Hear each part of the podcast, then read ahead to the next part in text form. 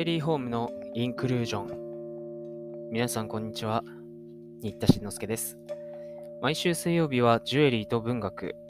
毎回ジュエリーにまつわる文学作品をご紹介しています。今回取り組むのは、宮沢賢治、奈良の木大学士の野宿、その第6回目です。それでは早速どうぞ。大学士は、タバコを新しく一本出してマッチをする。声はいよいよ高くなる。もっともいくら高くても、せいぜい蚊の軍化ぐらいだ。それは確かにその通りさ。けれどもそれに対してお前は何と答えたねいいえ、そいつは困ります。どうか他のお方とご相談くださいと、こんなに立派に跳ねつけたろう。おや、とにかくさ、それでもお前は構わず僕の足先に取り付いたんだよ。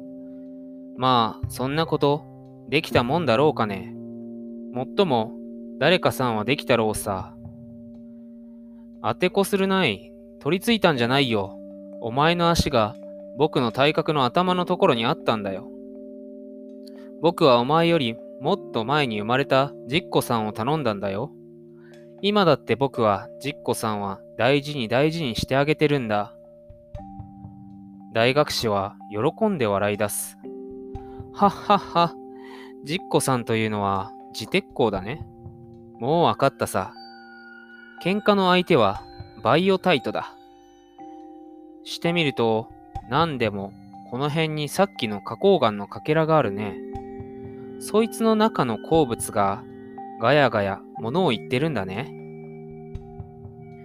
なるほど。大学士の頭の下にシナの六千銀貨くらいの見影のかけらが落ちていた。学士はいよいよニコニコする。そうかい。そんならいいよ。お前のような恩知らずは、早く粘土になっちまえ。おや、呪いをかけたね。僕も引っ込んじゃいないよ。さあ、お前のような。ちょっとお待ちなさい。あなた方は一体何をさっきから喧嘩しているんですか？新しい二人の声が一緒にはっきり聞こえ出す。オーソクレさん、構わないでください。あんまりこいつがわからないもんですからね。双子さん、どうか構わないでください。あんまりこいつが恩知らずなもんですからね。ははあ総称のオーソクレースが仲裁に入った。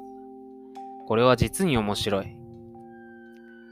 大学士は、焚き火に手をあぶり、顔中口にして喜んで言う。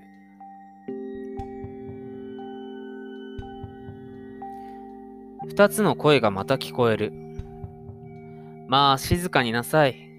僕たちは実に実に長い間、固く固く結び合って、あの真っ暗な真っ暗なところで一緒に周りからの激しい圧迫や素敵な強い熱にこらえてきたではありませんか。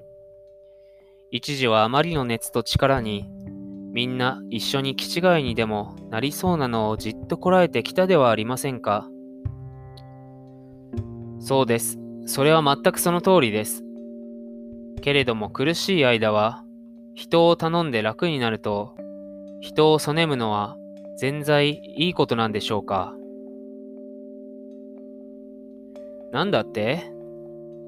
ちょっとちょっと、ちょっとお待ちなさい。ね？そして今やっとお日様を見たでしょう？そのお日様も僕たちが前に土の底でコングロメレートから聞いたとは大変な違いではありませんか？ええ、それはもう、もう違っています。コングロメレートの話で、話ではお日様は真っ赤で、空は茶色なもんだと言っていましたが、今見ると、お日様は真っ白で、空は真っ青です。あの人は嘘つきでしたね。双子の声がまた聞こえた。さあ、しかしあのコングロメレートという方は、前にただの砂利だった頃は、本当に空が茶色だったかもしれませんね。そうでしょうか。とにかく嘘をつくことと、人の恩をあだで返すのとは、どっちも悪いことですね。なんだと僕のことを言ってるのかい？よしさあ、僕も覚悟があるぞ。決闘をしろ、決闘。まあ、お待ちなさい。ね？あのお日様を見た時の嬉しかったこと。どんなに僕らは叫んだでしょう。1500万年光というものを知らなかったんだもの。1500万年光というものを知らなかったんだもの。あの時、鋼の土がギギンギギンと僕らの頭に響いてきましたね。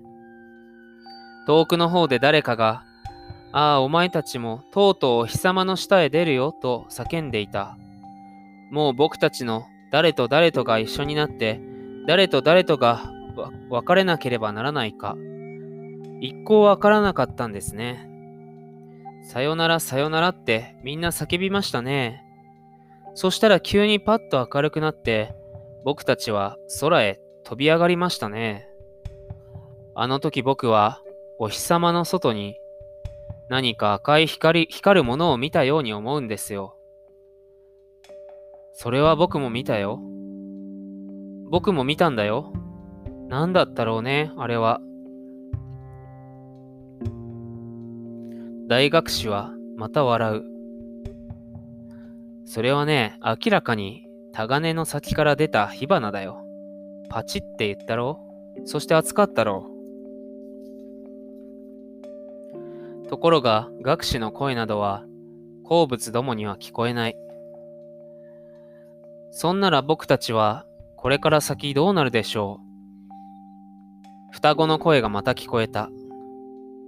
さあ、あんまりこれから愉快なことでもないようですよ。僕が前にコングロメレートから聞きましたが、どうも僕らはこのまままた土の中にうずもれるか、そうでなければ砂か粘土かに分かれてしまうだけなようですよ。この小屋の中にいたって安心にもなりません。うちにいたって外にいたって、たかが2000年も経ってみれば、結局、同じことでしょう。大学士はすっかり驚いてしまう。実にどうも達観してるね。この小屋の中にいたって、外にいたって、たかが2000年も経ってみれば、粘土か砂の粒になる。実にどうも達観してる。その時にわかにピチピチなり、それからバイオタが泣き出した。あ、いたいた、いたいた、痛い、痛い。バイオタさん、どうしたの？どうしたの？早くブラジョさんを呼ばないとダメだ。ははブラジョさんというのはブラジオクレースで青白いから医者なんだな。大学士はつぶやいて耳を澄ます。プラジョさん、プラジョさん、プラジョさん。はーい。バイオタさんがひどくお腹が痛がってます。どうか早く見てください。はーい。なーに別段心配はありません。風邪をひいたのでしょう。ははこいつらは風邪をひくと腹が痛くなる。それがつまり風化だな。今回はここまでです。いろんな鉱物キャラクターが登場してきますね。今でいう擬人化アニメのような、その走りですかね。また、それでは次回お耳にかかります。